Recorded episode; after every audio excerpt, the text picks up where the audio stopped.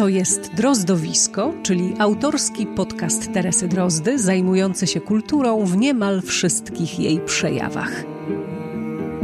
Drozdowisko to teatr, literatura, piosenka i film.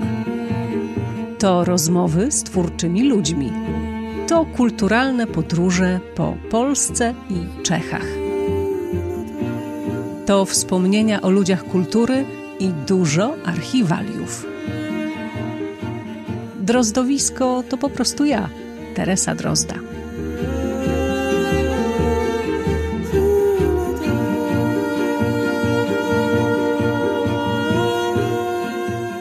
Dzień dobry.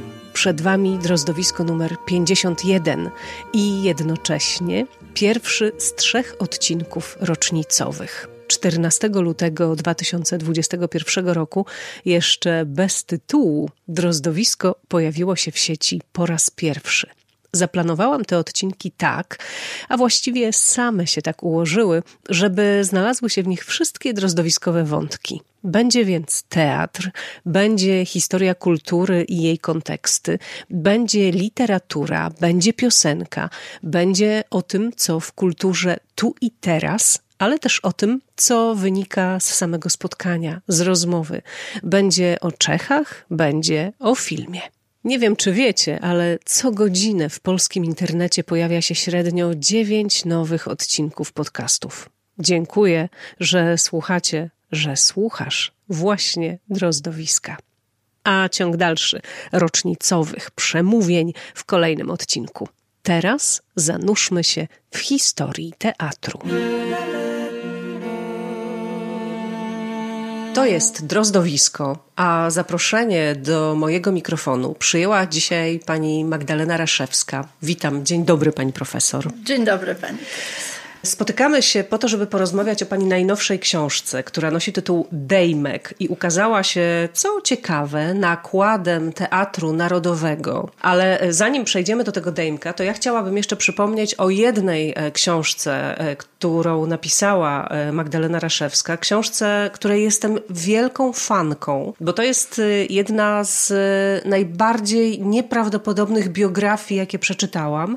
Nie tylko z powodu postaci, której dotyczy, ale również z powodu, w jaki została napisana.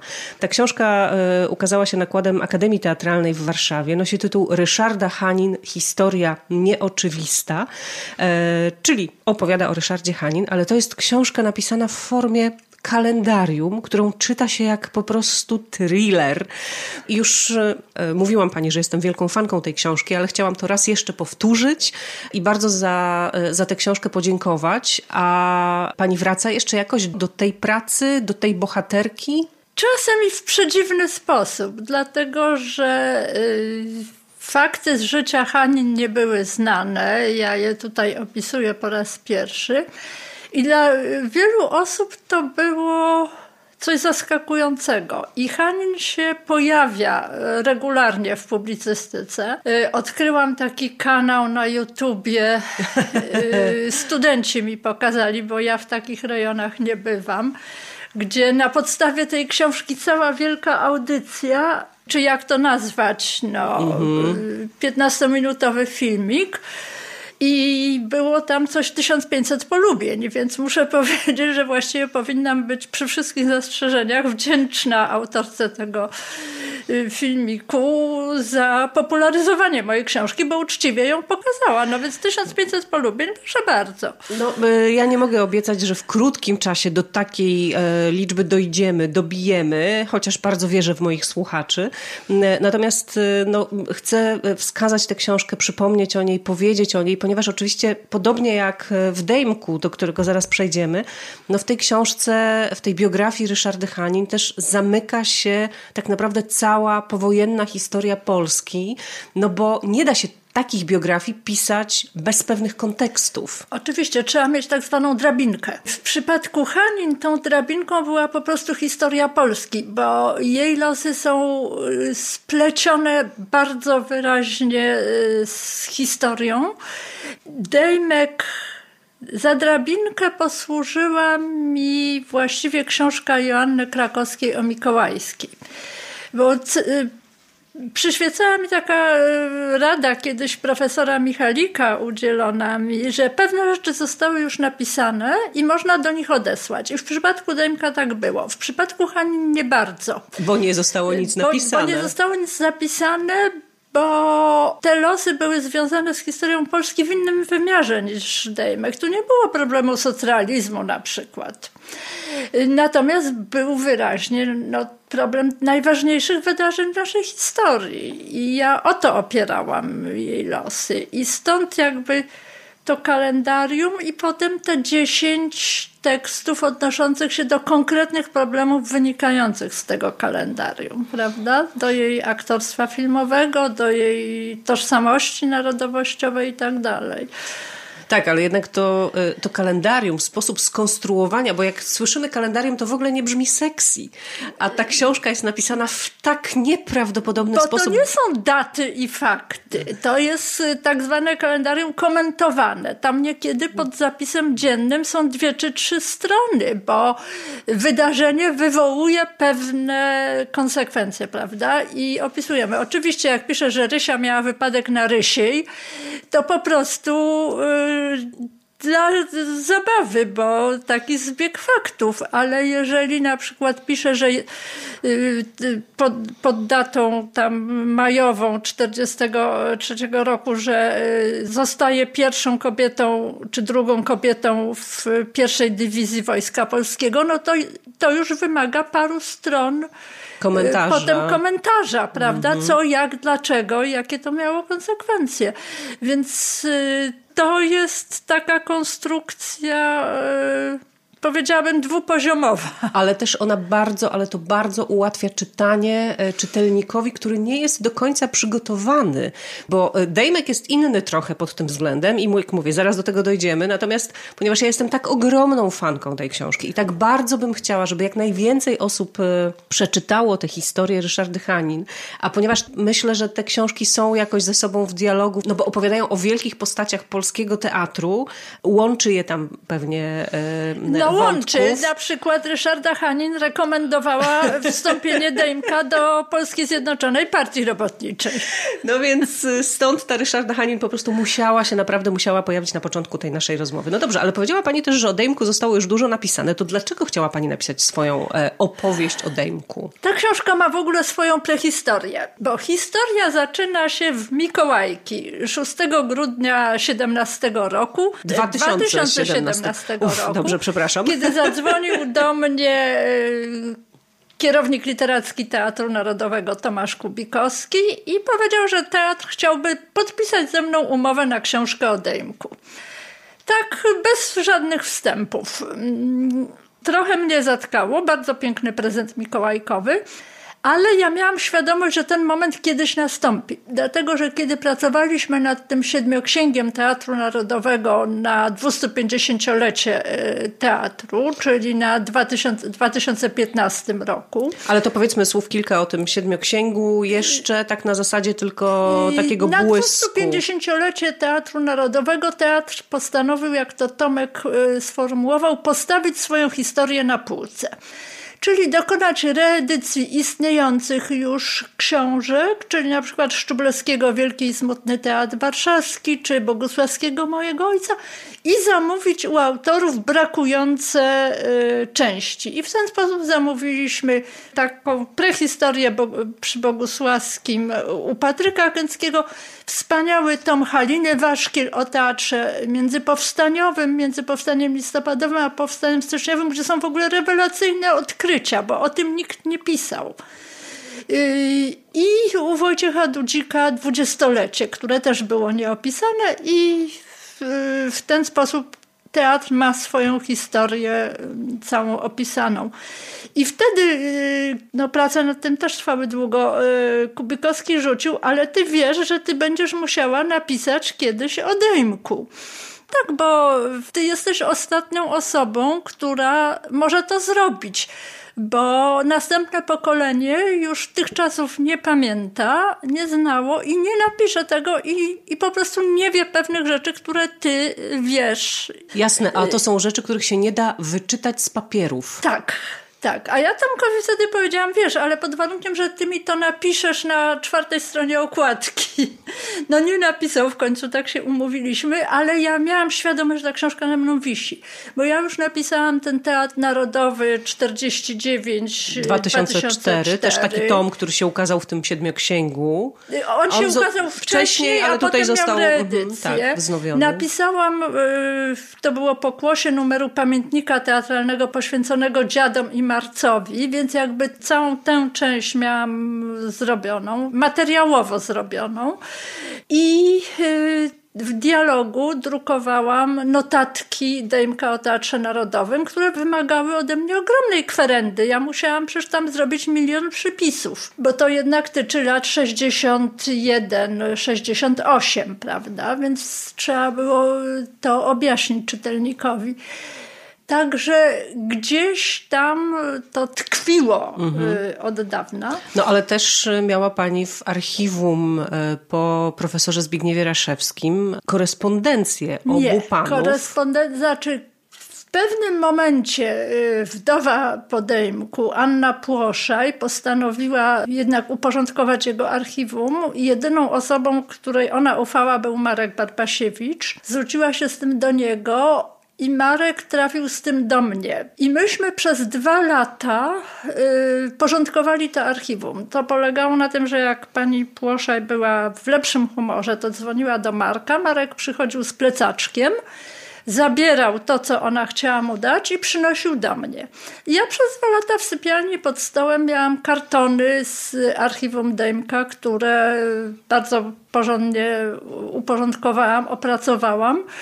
I potem skłoniliśmy panią Płoszaj do podpisania darowizny dla Instytutu Teatralnego, oczywiście z zastrzeżeniami udostępniania, bo są tam rzeczy drażliwe, których nie należy. Ja też nie wszystko napisałam w książce. Mhm.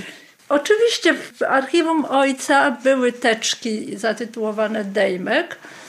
Było trochę korespondencji. Były przede wszystkim materiały, które ojciec zbierał z okresu pracy Dejmka za granicą. Dejmek mu przysyłał recenzje, programy. Także to gdzieś tam mnie prowadziło, ale większość to ja wysiedziałam we wszystkich możliwych archiwach. Proszę Państwa, Archiwum Państwowe w Rzeszowie. Piękny, nowoczesny gmach. Rzeczywiście świetna architektura. Porządek, ale wybudowany pod miastem, w miejscu, gdzie ani dojść, ani dojechać i nikt nie wie, gdzie to jest. Ja twierdzę, że archiwiści po prostu byliby najszczęśliwsi, gdyby nikt tam nie dotarł. Ja dotarłam w środku zimy, 7 godzin w pociągu i tam są skarby.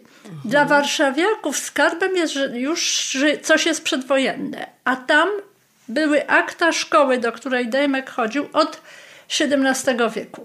Najpierw po łacinie, potem po niemiecku, potem dopiero po polsku. Bo chodził do gimnazjum pijarów i jak wiadomo pijarzy prowadzili swoje szkolnictwo bardzo porządnie i tam się to zachowało. Więc ja takie archiwa. Na szczęście w tej chwili niektóre rzeczy daje się załatwić cyfrowo, przez internet, cyfrowo. Ale to naprawdę były archiwa od Nowego Jorku do Tel Awiwu.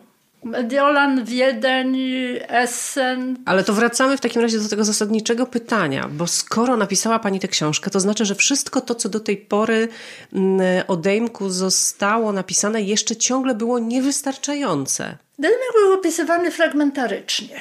Jak wiadomo, pierwszą dyrekcję w Łodzi, Teatr Nowy 49, mniej więcej do 60, opisała Maria Czannerle w książce Teatr Pokolenia, mocno mitologizując tę historię. To takie troszeczkę było pisane na kolanach. Teatr Nowy wydał w ostatniej chwili, właściwie jak ja już złożyłam książkę, taką dziwną książkę Rafała Zięby, można powiedzieć o polityce u Dejmka, ale też dotyczącą pierwszej dyrekcji Teatru Nowego. W portretach teatrów w pamiętniku teatralnym Elżbieta Wysińska opisała Teatr Narodowy. Jest tom pokonferencyjny, redagowany przez Annę Kuligowską-Korzeniecką, gdzie na zasadzie tematów i przedstawień mówi się o Dejmku.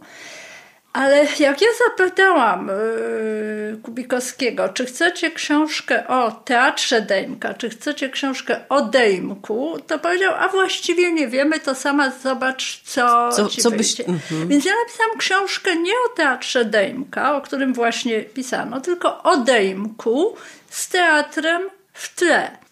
Więc to jest inne spojrzenie. To jest monografia Dejmka. Stąd jakby zarzut, który mnie spotkał, że za mało tam pisze o dziadach, jest kompletnie nieuzasadniony, bo po pierwsze dziady mają swoją monografię i swój numer pamiętnika teatralnego, po drugie to jest książka o człowieku. I ja piszę o człowieku w tych dziadach i w całej aferze dziadów, a nie o dziadach. Znaczy jakby w ogóle nie skupiłam się na tym, że mało albo dużo jest tam o dziadach, bo w ogóle niczego nie oczekiwałam, właśnie mając takie przeświadczenie, że jest książka Janusza Majherka i Tomasza Mościckiego, znakomita, też taka prawie, że detektywistyczna, reporterska książka. Oni ubrali w narrację numer pamiętnika teatralnego, który wydaliśmy z profesorem Krasińskim. To jest dokładnie to. Myśmy wydali kronikę afery i dokumenty publikowane w dużej mierze po raz pierwszy. Ja siedziałam w archiwach bez końca, profesor wyciągnął swoje archiwa, a oni ubrali to w narrację, więc proporcjonalnie musiałabym pół książki poświęcić. Jasne. Nie no, dlatego mówię, że jakby w ogóle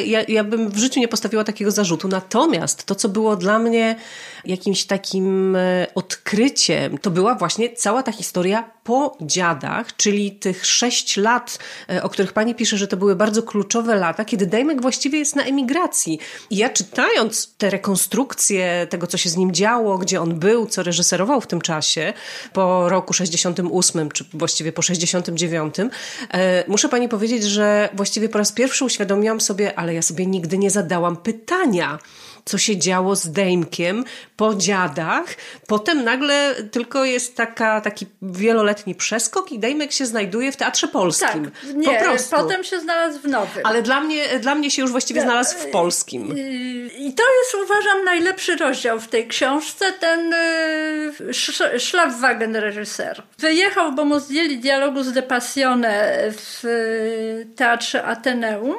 I potem się nam pojawia z Henrykiem VI na łowach, potem znika i potem w dramatycznym robi Elektrę i zostaje dyrektorem Teatru Nowego w Łodzi. I to jest ta tak zwana druga dyrekcja Teatru Nowego w Łodzi. I właściwie nikt się nie zastanowił, czym był ten jego wyjazd. Czy to była konieczność, czy emigracja zarobkowa, emigracja polityczna, czy też coś mu to dało? Po prostu jest czarna dziura, tak, jest czarna wiemy, dziura. Reżyserował w Jugosławii, reżyserował w Niemczech, prawda, w Wiedniu. I czarna dziura. Nie mieliśmy danych, żeby się zastanowić, co tam się rzeczywiście działo i o co chodziło. I to była najciekawsza część książki, bo ja pokazuję... Ale też część pracy najciekawsza? Tak, tak, bo ja siedziałam i czytałam te listy. To jest przecież rozdział oparty o listy i dzienniki polityków. Tejch ma Rakowski.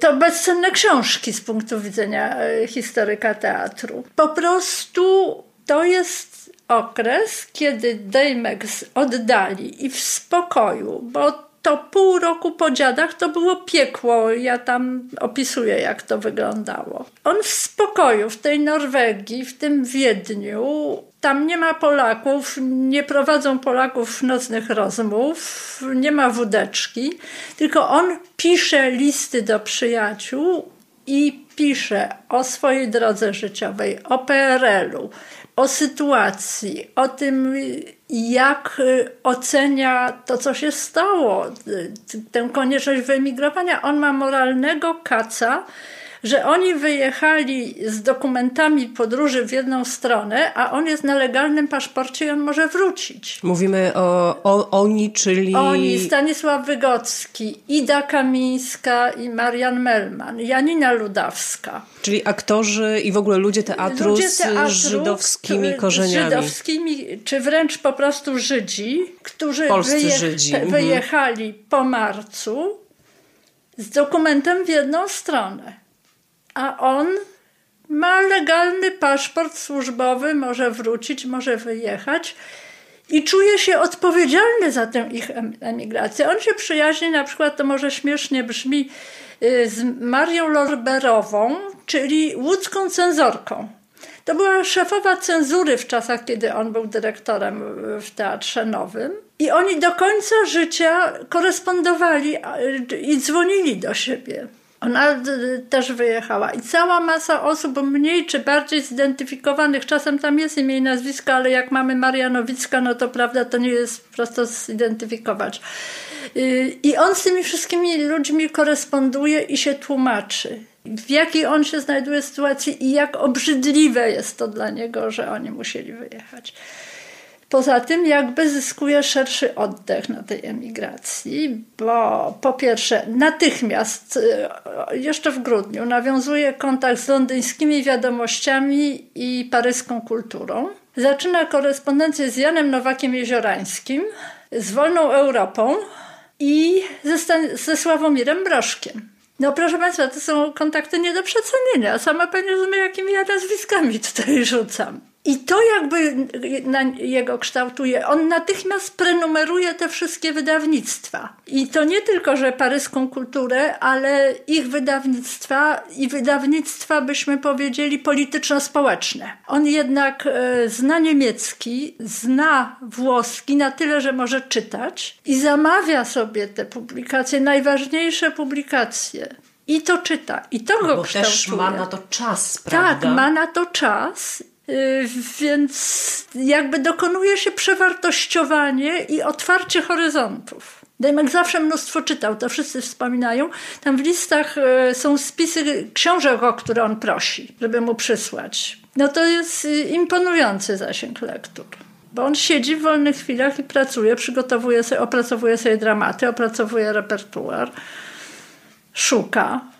I to jest ten jeden rozdział, który jest absolutnie fascynujący i taka właśnie luka wypełniona w tej biografii Dejmka. Nie, że ją znamy jakoś na wyrywki, natomiast po raz pierwszy zadałam sobie pytanie, czy jakby uświadomiłam sobie, że nigdy sobie tego pytania nie zadawałam, co się działo, co ten Dejmek myślał, co robił, jak to na niego też wpłynęło, cała ta historia z dziadami i też potem wszystko to, co pani pisze, co się dzieje wokół dyrekcji Teatru Narodowego i też to przeczytałam w tej książce, że środowisko teatralne uznało, że dopóki Dejmek nie wróci, nie zostanie jakoś przeproszony, to nikt nie ma prawa wystawić dziadów w Polsce. No więc to właśnie jest taka mityczna historia dosyć, o której mamy różne relacje, bo co innego mówiła Skuszanka, kiedy przyszła zaraz po tym zebraniu do nas do domu. Co innego twierdzi profesor Krasiński. O tym zebraniu, na którym to zostało niby ustalone, tak? Nie ma takiej formalnej uchwały.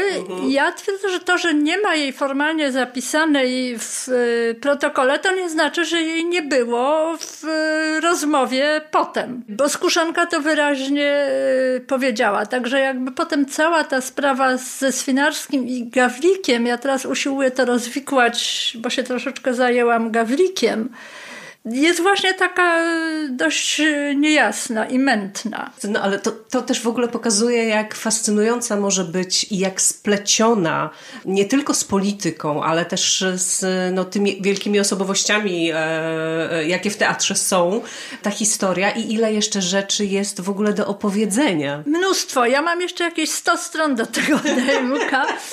Które by mogły się spokojnie znaleźć w tej książce, bo tak? Starałam się jednak ograniczyć trochę.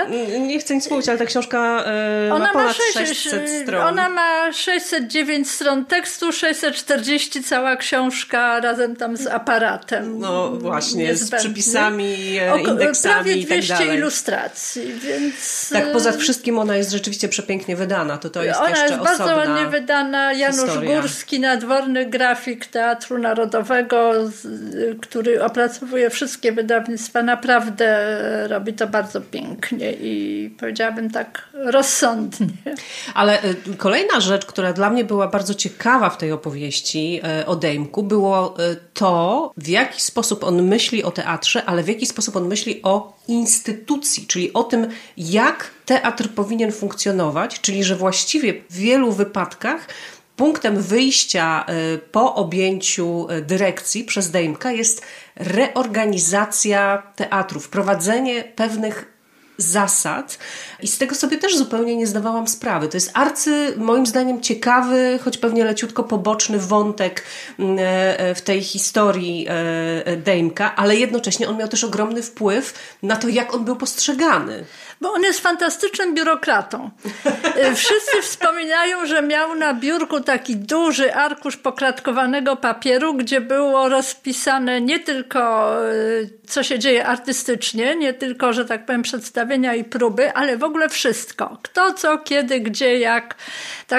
Takie krateczki. On się spełniał jako organizator, spełniał się jako dyrektor.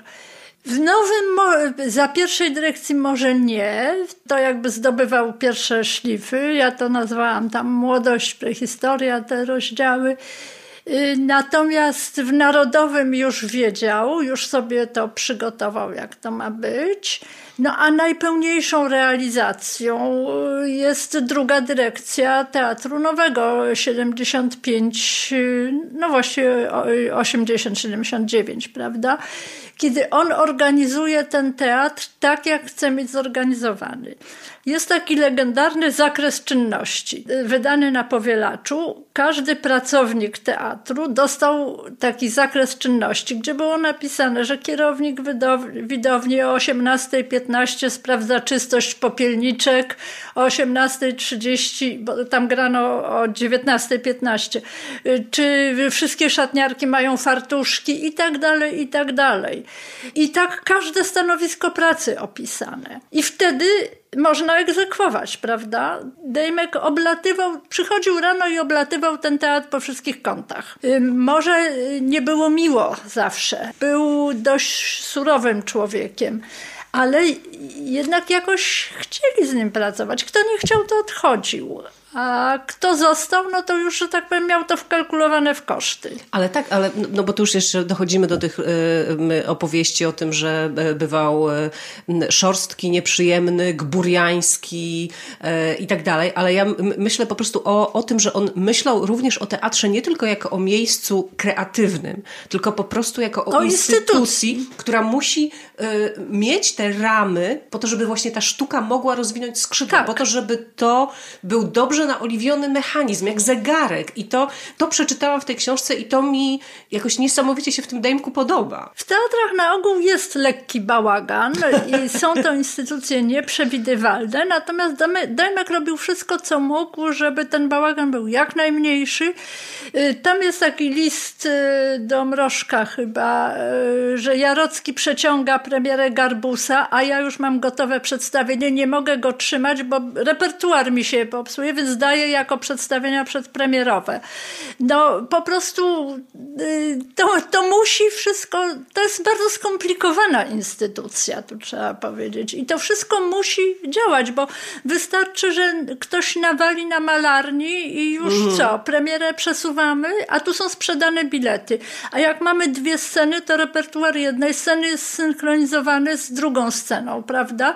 A aktorzy jeszcze mają swoje plany. I na przykład za to cenili go w Łodzi, że jak premiera była 25 stycznia w piątek, to wiadomo było, że będzie i można spokojnie tę chałturę na sobotę rano umówić. To też jasne, i to jest miało znaczenie, ale to też ale jak bardzo to jest też współczesne, bo przecież dziś dyrektorzy teatrów dokładnie z tym się muszą mierzyć. To znaczy z tym, że jeśli chcą mieć, nie wiem, bardzo znanych aktorów na przykład to u siebie, muszą się dostosować do ich kalendarza i to jest niesamowicie współczesne. Różnica jest tylko taka, że dzisiaj każdy aktor ma agenta i się kontaktuje z agencją, a wtedy on wyciągał kalendarzyk i mówił: o nie przesuniemy premiery, bo ja tu mam... Coś, rozumiem. Więc to jest ten kolejny wątek. Tutaj pojawia się Mrożek i Jarocki, bo to też było dla mnie szalenie interesujące w tej lekturze. Taki rodzaj przeciągania liny trochę między Dejmkiem Jarockim i Mrożkiem. Tak. I takie trochę ściganie się na premiery. Mrożek jest cwaniakiem, muszę powiedzieć. Wynika, bo ja przeczytałam jego korespondencję, ona jest dostępna w Fundacji Michalskiego, można to wszystko przeczytać. Mrożek na przykład daje tekst równocześnie i Jarockiemu, i Dejmkowi. Potem się wykręca, że coś nie wiedział, ale to wychodzi w różnych korespondencjach, tam w korespondencji Herlinga Grudzińskiego teraz i tak dalej. Więc oni się ścigają, a uzależnieni są, że tak powiem, od tego, co się dzieje wokół, bo Jarocki nie jest nigdy dyrektorem, ale jak Jarocki przychodzi i mówi, że ja zrobię pieszo, no to przecież mu nie powie dyrektor, że nie. A tymczasem pieszo najpierw miał Dejmek, tylko przestał być dyrektorem, a nowy dyrektor jakoś tak dziwnie nie chciał tego. Więc to są takie ściganie się przede wszystkim na portret. Portret to jest też kolejna sztuka Mrożka, nie jest tak bardzo, mam wrażenie, znana. Dejmek zrobił przedstawienie bardzo dobre, Jarocki zrobił przedstawienie błyskotliwe. Mhm. Tak to trzeba określić, przy czym Jarocki obsadził to Trelą i Radziwiłowiczem, dwoma aktorami, za którymi w tym momencie stały największe sukcesy polskiego teatru i filmu. Więc to jakby był ten plus, który zyskiwał na starcie. Ja muszę powiedzieć, że ja wolałam przedstawienie Dejmka. Bardziej do mnie trafiało. Tam to było w Teatrze Polskim. W Teatrze Polskim w z Englertem i Franczeskim. Zresztą z problemami doszło do premiery, bo Franceski i robił tę rolę właściwie w tydzień. Ale to Dejmka strasznie zgnębiło, że zrobił świetne, bardzo dobre przedstawienie, bardzo dobrze grane, które jednak przegrało. Czyli jeszcze takie rywalizacje artystyczne nam się tutaj ale objawiają. Nie przeszkadzało mu to zaprosić Jarockiego do współpracy. Nic z tego nie wyszło, bo Jarocki, jak wiadomo, najbardziej lubił próbować. Przychodził bez gotowego scenariusza, bez gotowego planu. Uwielbiał próbować pół roku, dezorganizując kompletnie pracę teatru. Przecież tak było ze Snem o Bezgrzesznej, czy tak było z Rewizorem w Starym. I wszyscy mu się podporządkowali, a Dejmek powiedział nie. Jak pan zamówił coś, co teatr z dużym wysiłkiem sprowadził, to proszę tego użyć, a nie wyrzucać i zamawiać czegoś następnego. Chciał pan mieć Maję Komorowską? Proszę bardzo. To teraz proszę nie mówić, że jest zła obsada. No, zachował się jak dyrektor rasowy. Dokładnie. To jest to, Jacek Sieracki o tym pisał kiedyś bardzo ciekawie, że reżyser może robić co chce, a dyrektor musi myśleć o tym, czy publiczność zniesie jeszcze jedno ponure przedstawienie, czy też teraz trzeba dać komedię. No i jest jeszcze jeden wątek w tej opowieści o Kazimierzu Dejmku, w tej książce zatytułowanej Dejmek, o który koniecznie muszę panią zapytać, a mianowicie znajomość, współpraca, przyjaźń Kazimierza Dejmka i Wojciecha Młynarskiego. O tym, myślę, w ogóle się nie wie.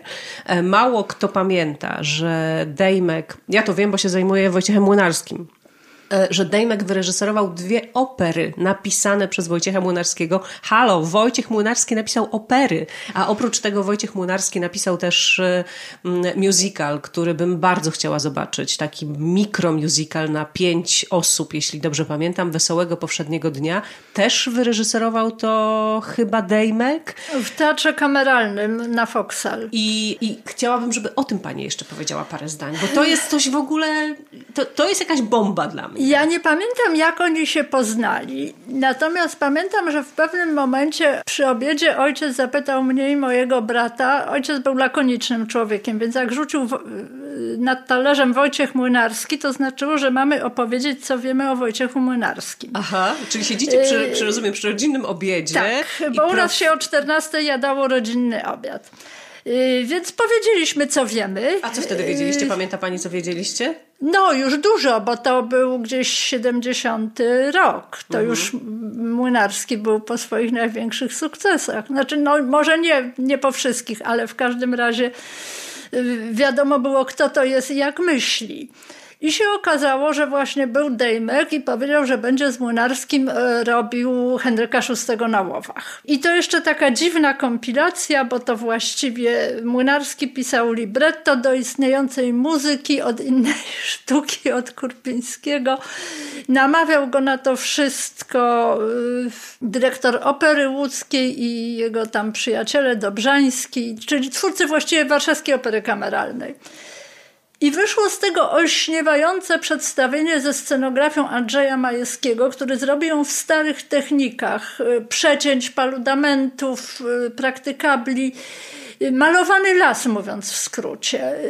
Tekst Młynarskiego cudowny, dowcipny, gdzie właściwie publiczność płakała ze śmiechu, zrobiła się z tego z jednej strony oczywiście romansowa historia, a z drugiej przypowieść o świecie współczesnym. 72 rok, to pamiętajmy, jest początek epoki Gierka, z którym wiązano pewne nadzieje. I publiczność odczytywała to jako historię o mądrym władcy, który robi porządek z niedobrymi urzędnikami. Co wprost napisał Tadeusz Nowakowski. Arię króla nazywano arią Gierka. Nowakowski to napisał w piśmie Wolnej Europy na antenie. I przedstawienie, no chciałabym takie kiedyś zobaczyć. Kawał starego teatru, świetnie zagrany, wyśpiewany. Te wszystkie teksty były śpiewane nie na modłę operową, tylko tak, żeby były zrozumiałe. Tam były bardziej piosenkowo czy aktorsko, tak? Tak, były perełki dowcipu. I ja do dzisiaj mam to w uszach. Została wydana płyta z tego przedstawienia. Wiem, co winie jawać panu, jako młodzieńcowi szlachetnego stanu. No, piękna aria Kokla, czy jak właśnie ten rozpuszczony młodzieniec mówi: milorda bowiem przed sobą masz Rydynga. Z taką pretensją, ten Kokl powinien w ogóle zapaść się w mech, a tymczasem on mu odpowiada. Wiem, com winien jawać panu, jako młodzieńcowi szlachetnego stanu. I rypie mu prawdę prosto w oczy, a potem król oczywiście go nagradza. To było naprawdę przedstawienie na tyle piękne i na tyle zrozumiałe przez publiczność, że biuro podróży Orbis urządzało wycieczki z Warszawy do Łodzi. W sobotę o 14:00 na Świętokrzyskiej podstawiano Jelcze. To były bardzo duże autobusy na 60 osób. I kiedy ogłoszono pierwszą taką wycieczkę, dość sceptycznie przyjmowano ten pomysł. Pojechało 6 takich Jelczy, 360 osób, proszę Państwa, czyli pół widowni Teatru Wielkiego w Łodzi. I takie wycieczki urządzano kilka razy. Taki był głód przedstawień o czymś. I to jakby Dejmkowi udowodniło, że on ma tu swoje miejsce, ma do czego wrócić. I on wtedy postanowił, że on wróci. Bo 69-71... on nie jest pewien, czy on wróci. On nie wie, czy on chce zostać na emigracji, bo on ma propozycji tyle, że może tam pracować. Tak, to jest w ogóle też niesamowite, czy ale to już tutaj wrócić? W detale nie wchodzimy. Ale on chce wrócić, bo on uważa, że on się nie potrafi porozumieć z widzem zachodnioeuropejskim. Że dla niemieckich widzów Ciemności kryją ziemię są spektaklem o inkwizycji, kiedy w Polsce był to spektakl o stalinizmie. Nie chce tego, chce wrócić tutaj, bo on mówi, że on potrafi tworzyć tylko teatr dla Polaków i o Polakach. I, i ta współpraca z Młynarskim mu to tak, po prostu jakoś potwierdza. On się z Młynarskim dogadał. Potem była awantura w Rekko, w Teatrze Wielkim. No to jakby też w Teatrze Wielkim w Łodzi. Nie, w Warszawie. To troszeczkę Teatr Wielki rozłożył, ale przypomniał to Maciej Małecki oczywiście. Przypomniał ją 2 czy 3 lata, przed pandemią, 3 lata temu w Bydgoszczy. Dopisując tam jeszcze parę fragmentów, było to tak śmieszne przedstawienie. Publiczność płakała przez całą akcję właściwie. A finał pierwszego aktu, który w Warszawie Młynarski z Dejmkiem wymyślili, bo jest to sztuka o kobietach, które się okazują bardziej bohaterskie niż mężczyźni. I w Warszawie wychodził chór kobiet wystylizowanych na syrenkę warszawską, które zamiast tarczy miały pokrywki od garnków, a zamiast szabli warząchwie. A w Bydgoszczy wychodziły z parasolkami. Nie było widać tych parasolek i raptem otwierają i jako tarcze parasolki, bo byliśmy już po akcji, prawda?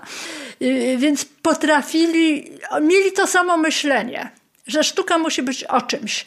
I mieli jeszcze jedno, co myślę ich najbardziej połączyło. Obaj mówili o sobie, nie mówili o sobie: ja jestem artystą. Tylko rzemieślnikiem. Ja jestem rzemieślnikiem. Dejmek Chyba raz czy dwa w młodości podpisał się inscenizacja. Tak mówił, ja jestem reżyserem, bo artyści, panie, tego to proszę pana.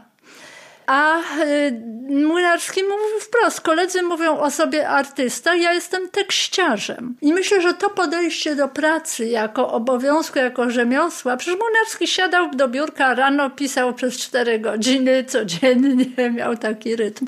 Myślę, że to ich połączyło.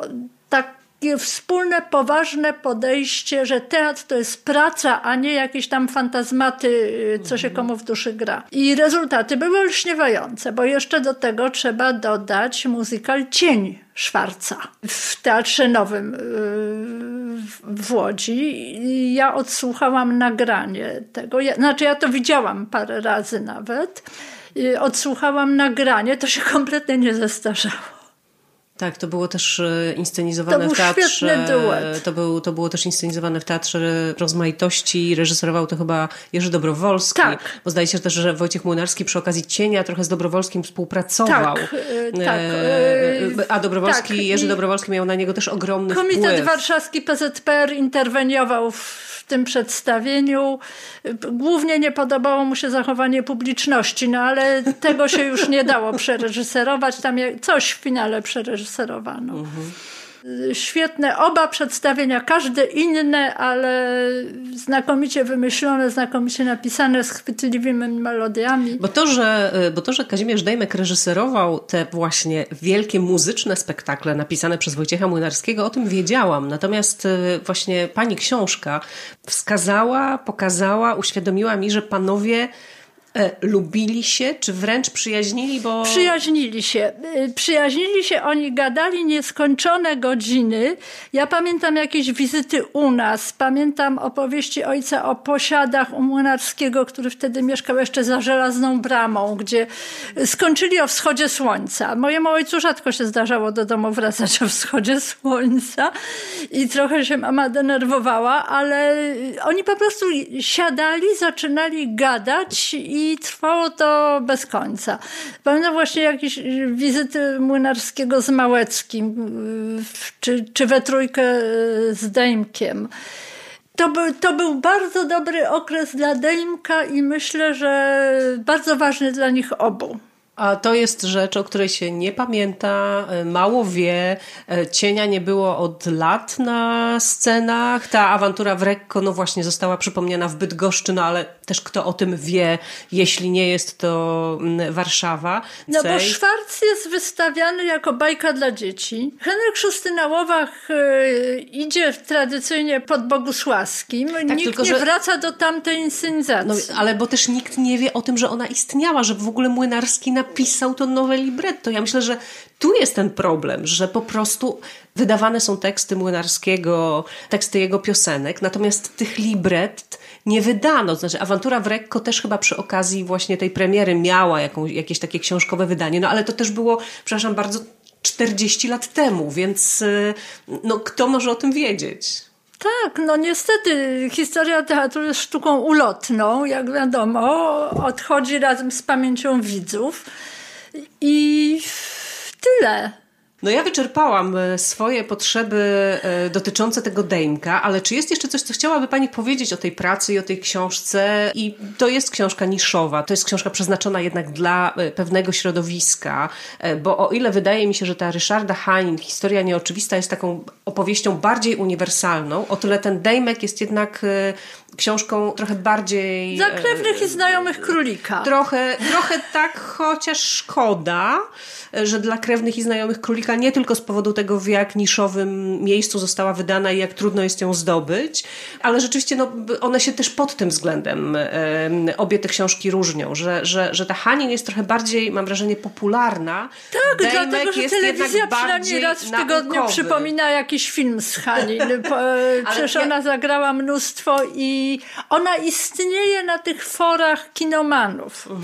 Oni komentują, że brylanty pani Zuzy były powtórzone. Ale ja nawet nawet nie mówię o aktorstwie Ryszarda Hanin, tylko konkretnie o tej książce i o tym, w jaki sposób ona jest napisana. Ona jest, mam wrażenie, inaczej się komunikuje jednak z czytelnikiem, który już do niej dotrze. Znaczy nie potrzebuje tak ogromnego aparatu wiedzy, jak przydaje się to przy okazji czytania Dejmka. Bo tak, Dejmek w dziale teatralia, ale właściwie to jest książka o historii. To jest książka historyczna.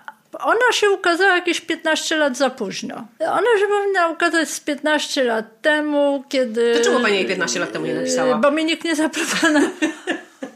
Czy nie była pani gotowa? 15 lat temu robiłam co innego. Ale też nie napisałabym tego wszystkiego, jak ci ludzie żyli. Jak żył Łapicki, jak żył Szczepkowski, jak żył Holubek, to tego wszystkiego bym... nie tak bym to pisała, więc to jest też... że pewne rzeczy trzeba przeczekać. Ja nie napisałam wszystkiego, tak, co wiem. Są tam tematy, które widać wyraźnie, że pozostają w zawieszeniu. Tak samo zresztą jak w książce o Hanin. Też pewne rzeczy zostawiam, bo uważam, że nie warto po prostu. Wywoływać sensacji, prawda? Tak, tam gdzie to nie jest istotne. Kto wie i kto przeczytał, uważam, też się zorientuje, o co chodzi. No nie ma sensu robienia listy kochanek, prawda? Choć niektórych właśnie to interesuje. No ale też to nie oznacza, że trzeba pewne rzeczy aż tak bardzo ukrywać. Nie, trzeba mieć dokumenty. No właśnie. Trzeba mieć dokumenty, trzeba na wszystko mieć papier. Ja na wszystko, co napisałam, tutaj mam papier. Na każdy fakt. Na to, czego nie napisałam, też mam papiery. To brzmi dosyć groźnie i strasznie, ale też tak, no bo poza wszystkim innym to jest praca naukowa, to jest niesamowicie rzetelna książka. No też tak jak słyszeliście, no pani Magda spędziła godziny, tygodnie i miesiące w archiwach, czytając wszyściusieńko, bo żeby napisać tych 600 stron, myślę, że musiała pani przeczytać z 60 000 stron. Dzienniki klasowe gimnazjum i szkoły handlowej w Rzeszowie na przykład, bo to są, proszę państwa, rzeczy, to nie jest tak, że historyk idzie do Muzeum Teatralnego i tam ma wszystko na tacy. W Muzeum Teatralnym chyba najmniej się pożywiłam. To były tak absurdalne archiwa jak Centralne Archiwum Wojskowe w Rembertowie. Archiwa teatralne to oczywistość, ale właśnie takie różne dziwne, jakieś tam nawet parafialne, bo Dejmek przecież wystawiał te teksty staropolskie, religijne w kościołach. To się, jak to się mówi, działa się na czuja.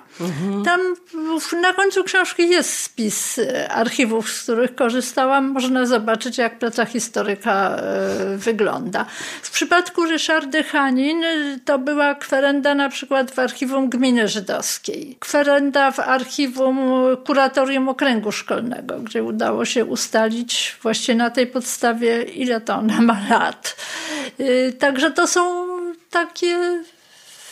Powiedziałabym, to jest właściwie najciekawsze w naszej pracy, bo można przesiedzieć 2 tygodnie w jakimś archiwum i nic nie znaleźć, a można pójść i intuicyjnie sięgnąć pośród 500 teczek, wyciągnąć właśnie tę jedną, która jest opisana w sposób nieoczywisty, bo na przykład do Instytutu Pamięci Narodowej odróżnienie Teatru Narodowego od Teatru Narodów jest niemożliwe. Ja już ze 3 razy zwracałam uwagę, że to jest nie tak opisane.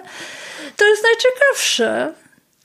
Nigdy nie wiemy, co nam z tego wyleci. Czyli ukazuje się ten Dejmek 15 lat za późno, ale gdyby się ukazał 15 lat temu, to niektórych rzeczy by w tej książce nie było, czyli być może ona ukazała się jednak wtedy, kiedy powinna była. No jeszcze parę osób go pamięta, że tak powiem.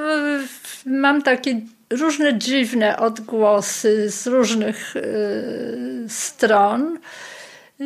Czekam po prostu, co napiszą recenzenci. A ja wam polecam tę książkę. Oczywiście, jak mówię, to jest hardkorowa lektura, ale takie lektury też są nam po prostu potrzebne, bo poszerzają, bo zmuszają do tego, żeby jeszcze gdzieś zajrzeć, żeby jeszcze coś doczytać i przeczytać, a Dejmek jest punktem odniesienia, bo jest, prawda? Punktem odniesienia. On jest katalizatorem historii tutaj. Tam jest bardzo dużo takich wycieczek w historię kultury, w historię polityki kulturalnej. Ale ja też myślę, że on jest punktem odniesienia również dzisiaj.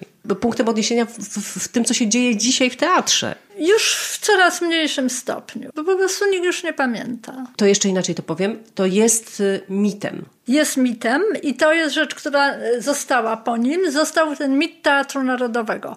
On przypomniał Bogusławskiego, Schillera, to co Schiller mówił o Bogusławskim. I gdzieś ten mit tworzył, że to jest ten jeden niezwykły teatr, który musi się rządzić innymi prawami niż wszystkie i ma inne obowiązki. To na pewno po nim zostało. Taka piękna utopia. To pisałam w swojej poprzedniej książce, w tej książce o Teatrze Narodowym 49-2004. Zostały też pewne próby przepracowania tego jego dziedzictwa. Kompania teatralna, która się narodziła z pracowni staropolskiej w Akademii Teatralnej, prowadzi to Jarek Gajewski, która stara się przepracować teatr staropolski Dejmka, bo Dejmek narzucił nam bardzo taką określoną wizję teatru staropolskiego. Przecież sam zrobił ileś tam przedstawień, które potem powtarzał. Inni reżyserowali według jego i Stopki, więc to jest taka bardzo utrwalona wizja.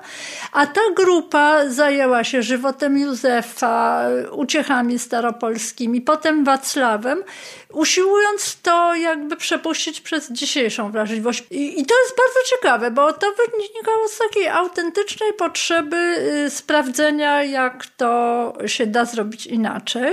I też w takim myśleniu o teatrze, bo Tomasz Karolak, czyli Teatr Imka, który przecież był przez chwilę u Dejmka w Łodzi, za trzeciej dyrekcji, tej króciutkiej. Rozstał się z nim w takich okolicznościach, powiedziałabym, mętnych, ale Dejmek potem zadzwonił do Teatru Narodowego, powiedział, że ma takich 4 aktorów i że warto by się nimi zająć. I Karolak twierdzi, że nigdy nie założyłby tego teatru, gdyby nie jego zetknięcie z Dejmkiem. No i to też pokazuje, jak Dejmek wpływa na dzisiejsze życie kulturalne czy życie teatralne, nawet jeśli do końca sobie z tego nie zdajemy sprawy. Nie powiedziałyśmy o tym jeszcze, że był przez chwilę ministrem kultury, ale to są już też takie tematy, które można sobie doczytać w tej książce. O to, co dla mnie było istotne i co było dla mnie ciekawe w tej książce, chyba zapytałam panią, pani profesor, a to jeszcze w 3 zdaniach powie pani. Może pani zdradzić, nad czym pani teraz pracuje, zwłaszcza, że to się chyba trochę wiąże z pani pracą ze studentami w Akademii Sztuk Pięknych. Och, teraz właściwie robię takie 3 niewielkie rzeczy naraz i zobaczymy, co z tego wyjdzie, która z nich się rozwinie w większą pracę, bo postanowiliśmy na Wydziale Scenografii Akademii Sztuk Pięknych, gdzie pracuję, zrobić takie wydawnictwo o historii nauczania scenografii na Akademii, bo to trwa od 1930 roku, od Wincentego Drabika, więc tym się zajęłam, co wcale też nie było proste i to jest jeden temat. Drugi, właśnie scenografowie Teatru Adama Hanuszkiewicza. Tak to troszeczkę na marginesie wyszło, to będzie wykład ilustrowany, ale do tego musiałam bardzo dużo materiału nazbierać, więc może z tego też coś wyjdzie, zwłaszcza, że o paru scenografach już wcześniej pisałam, o ich dorobku, trochę pod innym kątem, bo zafascynowało mnie, że to jest zawód, który się sfeminizował, więc jeden tekst zatytułowałam Nawet kobieta potrafi. A trzeci temat, który właśnie wynikł bezpośrednio z Dejmka, to znaczy Jan Paweł Gawlik.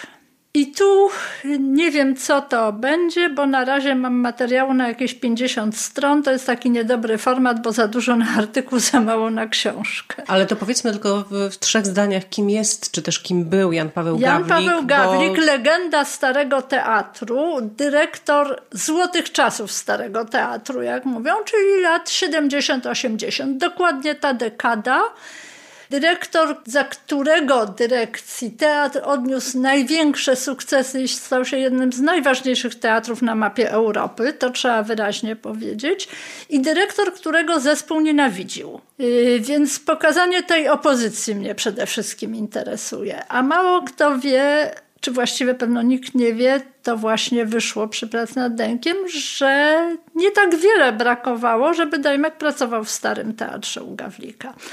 I o ile mieliśmy tercet Swinarski, Jarocki, Wajda, to ja jestem bardzo ciekawa, jakby funkcjonował kwartet Jarocki, Swinarski, Wajda, Dejmek. W Teatrze Starym w Krakowie. No, nie wierzę, żeby się to udało, ale można sobie pogdybać.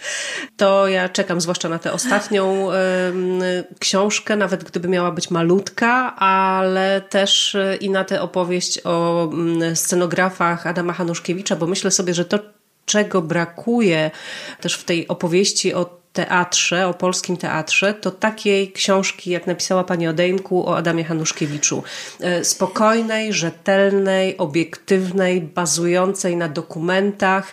Nie ma takiej. Bo nikt nie chce się podjąć napisania tej książki, to mogę pani zdradzić. Bo jest za trudne. Nie wiem, o co chodzi, ale w każdym razie parę osób taką propozycję dostało. Nie będę mówić od kogo i odmówiło. No to też pokazuje, jak silną osobowością był Hanuszkiewicz i jak wiele wzbudza prawdopodobnie do dzisiaj emocji i kontrowersji jego postać. Choć jego zasługi są absolutnie, uważam, nie do zakwestionowania. Oczywiście. I najśmieszniejsze, że to, co zawsze wykpiwano, to jego takie rozdęte ego i to jego mówienie, że byłem pierwszym polskim postmodernistą i ja byłem pierwszy, ja, to się właściwie wszystko w tej chwili sprawdza.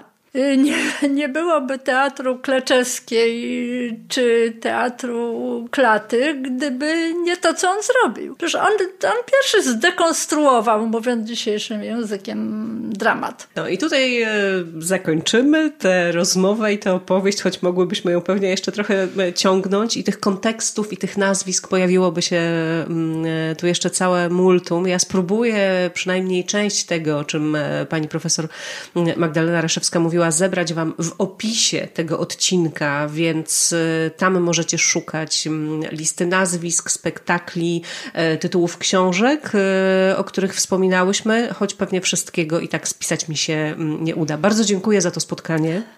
Dziękuję bardzo.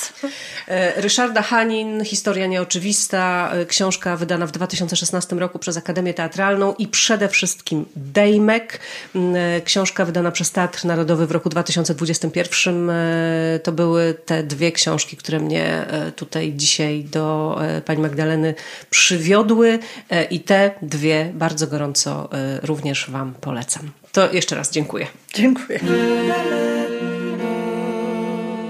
To na koniec dodam jeszcze tylko, że tę tezę, iż choć Kazimierz Dejmek jest mitem, to jednocześnie ma wpływ na dzisiejszy teatr, potwierdza także tom wydanych właśnie dramatów Tadeusza Słobodzianka zatytułowany Kwartety Otwockie.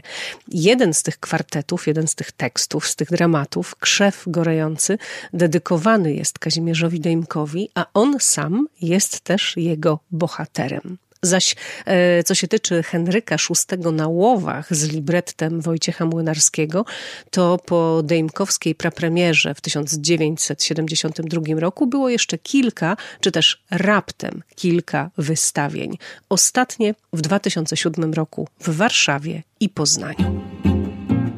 Dziękuję wszystkim, którzy do powstawania Drozdowiska się przyczyniają, to znaczy wspierają moją twórczość swoimi portfelami. Fajnie, że jesteście i udowadniacie, że nawet niszowe tematy i wątki mogą i powinny mieć swoje miejsce w przestrzeni publicznej. No a do tego bardzo ekskluzywnego grona patronów Drozdowiska może dołączyć każdy. Wystarczy skorzystać z możliwości, jakie daje serwis patronite.pl lub serwis Buy Coffee Tu, bo niedawno uruchomiłam jeszcze jedną platformę, dzięki której bez logowania jednorazowo wybraną albo dowolną kwotą możecie wesprzeć moje poczynania. Linki są oczywiście w opisie odcinka. Jeśli podobał Ci się ten podcast, postaw mi kawę albo zostań jego patronem na dłużej. Odpowiednie linki znajdziesz w opisie. Oprawa muzyczna Dorota Barowa. Pod tytułem Drozdowisko jestem na YouTubie, Spotify'u, Google Podcasts i innych platformach. Polecam się też na Facebooku, Instagramie i w serwisie strefapiosenki.pl.